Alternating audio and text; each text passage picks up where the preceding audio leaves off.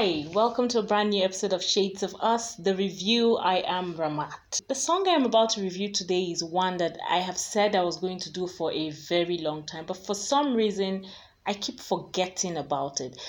Um, it's from the powerhouse Mary J. Blige, and this one is called Not Loving You. There's only so much I can do if you're not So let's start with some facts about the artist and the song as per usual.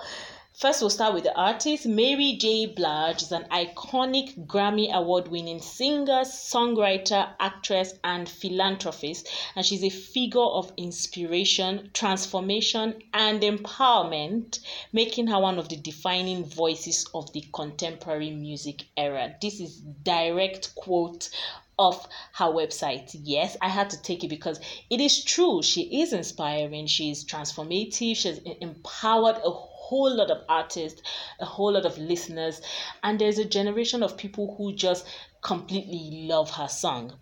With a track record of eight multi platinum albums, nine Grammy Awards, plus a staggering 32 nominations, a 2012 Golden Globe nomination, and five American Music Awards, Mary J. Blige is a global superstar. That's cannot be contested. In the ensuing years, the singer and songwriter has attracted an intensely loyal fan base who have been responsible for propelling worldwide sales for more than 50 million albums amazing, amazing stuff. She was born in the Bronx in New York and she began moving people with her soulful voice when she was 18 and she signed with Andre Harrell's Uptown Records in 1989. P.S. That's the year I was born. She became the MCA distributed label's youngest and first female artist. She was influenced at an early age by music icons like Aretha Franklin, Chaka Khan, and Gladys Knight. And Mary J. Blige brought her own gritty, urban rooted style where she was fusing hip hop, soul, and honest, honest frank lyrics to the forefront of her 1992 debut album what's the 411 we remember that album. It was like yeah you could bop grind to it and it was it was different. Her sound was completely different. It was like she had a kind of gangster like look and then she was this powerhouse musician doing r&b and soul. And it was such a fusion that it was perfect. That's the best way to describe it. And many people say she is the queen of hip hop. Um, in a way, I would agree because her soul, her music really really good.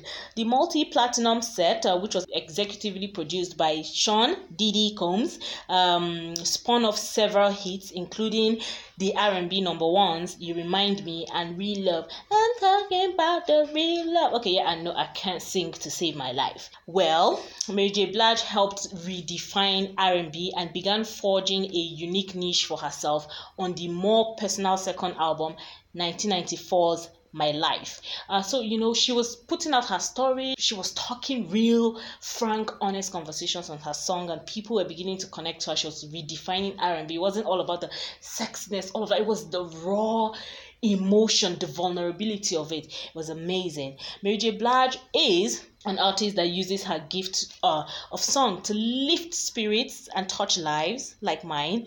And you know she's she's really good at what she does. She's passionate and she's had chart topping hits like be without you. I love that song. Uh, no more drama. Uh, uh, uh, uh, okay yeah i can sing. And family affair all of which have made her a force in the music industry. Now let's talk, let's talk about not loving you in 2014, Mary J. Blige released Not Loving You as the latest song from her then upcoming album, The London Sessions. It was written by Jimmy Napes and Sam Smith. Ooh, did you know that Sam Smith and Mary J. Blige had like a real thing going? And they've had a couple of songs where they've worked together on, but jumping the gun. The drums were by Earl Harvin, the assistant recording was done by Darren Heelis. Um, the recording was done by Stephen Fitzmaurice, and the assistant mixing was done by Joe Visciano. The mixing itself was done by Tom Elmhirst, and the bass was by Jodi Milliner. The piano was by Jimmy Napes and it was off of the Capitol Records. That was the label on which the song dropped. It was recorded at RAK Studios in London and it was released December 2nd, 2014. Now, I need to talk about Mary J. Blige and Sam Smith whom I just learned have like a good thing going on. Like she joined him for an emotional duet on his hit single Stay With Me, and he co wrote a handful of songs on her album, The London Sessions, and one of those songs is Not Loving You. The song is stripped down with Mary J. Blige, accompanied by a piano in the first um, verse and then the chorus before it now entered with the percussions. Ugh. The lyrics are about the struggle to help someone who can't help himself, who can't love himself or herself, as the case may be.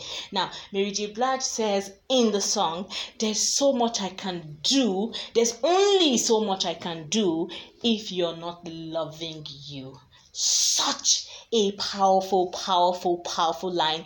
The song was resigned. It was like, you know, I have tried, I have given my best, and I'm done, right? It was like, it was so, so bearing. It was, I need to relax. And then, if you look at it very well, you can see the, the lines where Sam Smith and Mary J. Blige cross. Because when Sam Smith does a ballad, you can feel how soul bearing it is. And because he wrote this one for uh, Mary J. Blige, you could also see um, how beautiful, beautiful the song was. Now, the London Sessions, which is the name of the album, is named not only for the city where it was recorded, but for the British artists that it featured. Example of which are Emeli Sandé, Naughty Boy, Disclosure, and Smith, and uh, Sam Smith in this case.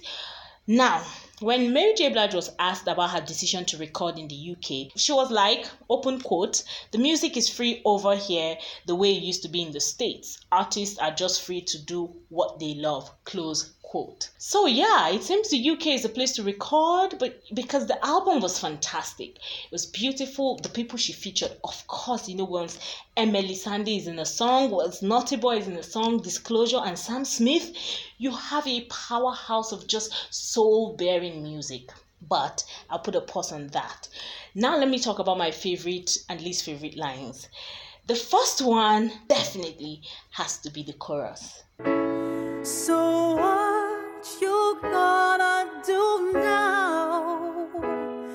Now that you're falling, you're falling down.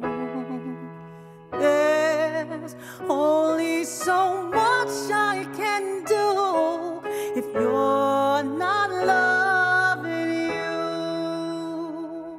It's like you now you're falling, you're falling down, you're losing your mind, and I can't help you if you don't love yourself. How truthful is this statement? It is the truth. It is so real. It is mind shaking because you can't help somebody who cannot be helped or who doesn't want to be helped or who doesn't understand the importance of why they need help in the first place. They need to love themselves first before you can try to help them, right? The second favorite part for me for the song has to be where Mary J. Blige was saying, you know what, love just isn't enough. I love you, I want you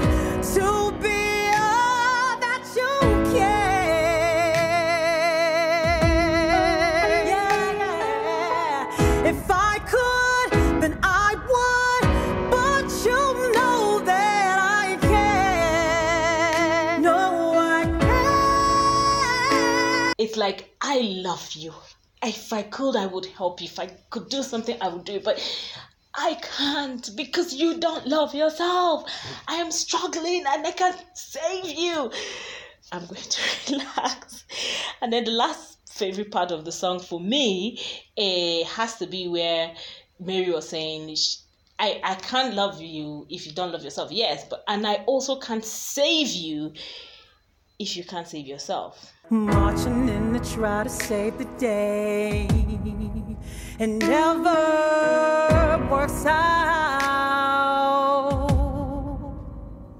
So you know how once people are drowning, your loved ones are going through it, maybe depression, going through a sad time, or maybe they just don't have a good understanding of their self worth and they're just coasting and you're trying to save the day. You're trying literally marching in trying to save the day. It's great and all but if they don't want to be saved how do you solve it? You know they need to find that salvation for themselves. And that was what mary j. Blige was talking about. I don't have any part of the song that i don't like. I think the song is way too short even though it's not short in the, in the real sense, but I feel it's too short for me to find any part that I didn't like because all of it connected perfectly.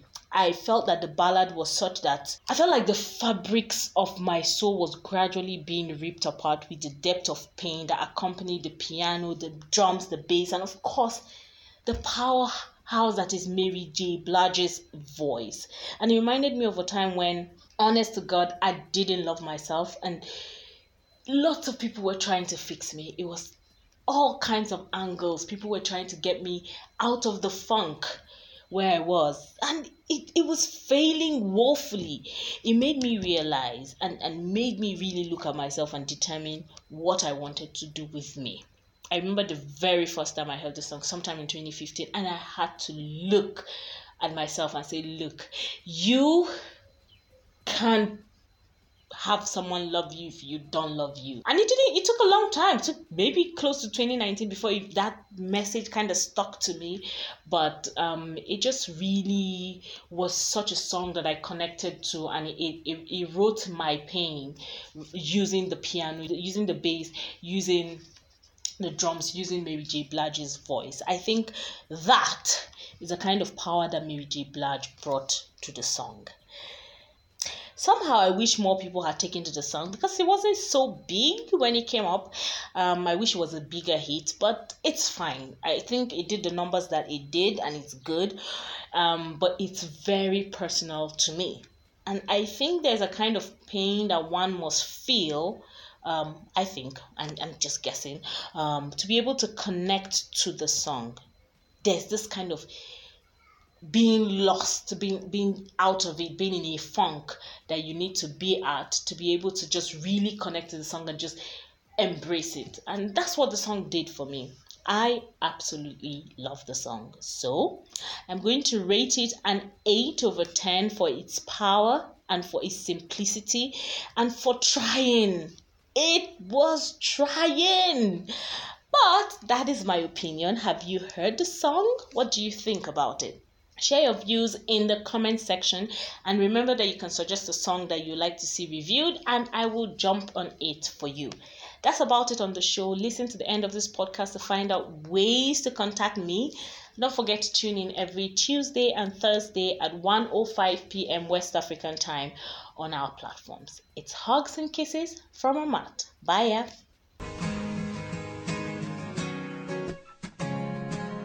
That's a wrap on today's podcast. Like us on Facebook and LinkedIn at Shades of Us, or you could follow us on Twitter and Instagram at Shades of Us Media. Tell us any song, album, movie, or series you think will make for a great review by sending an email to shadesofussafrica at gmail.com or a WhatsApp message to plus 234 905 912 7552. Thanks for listening. Bye.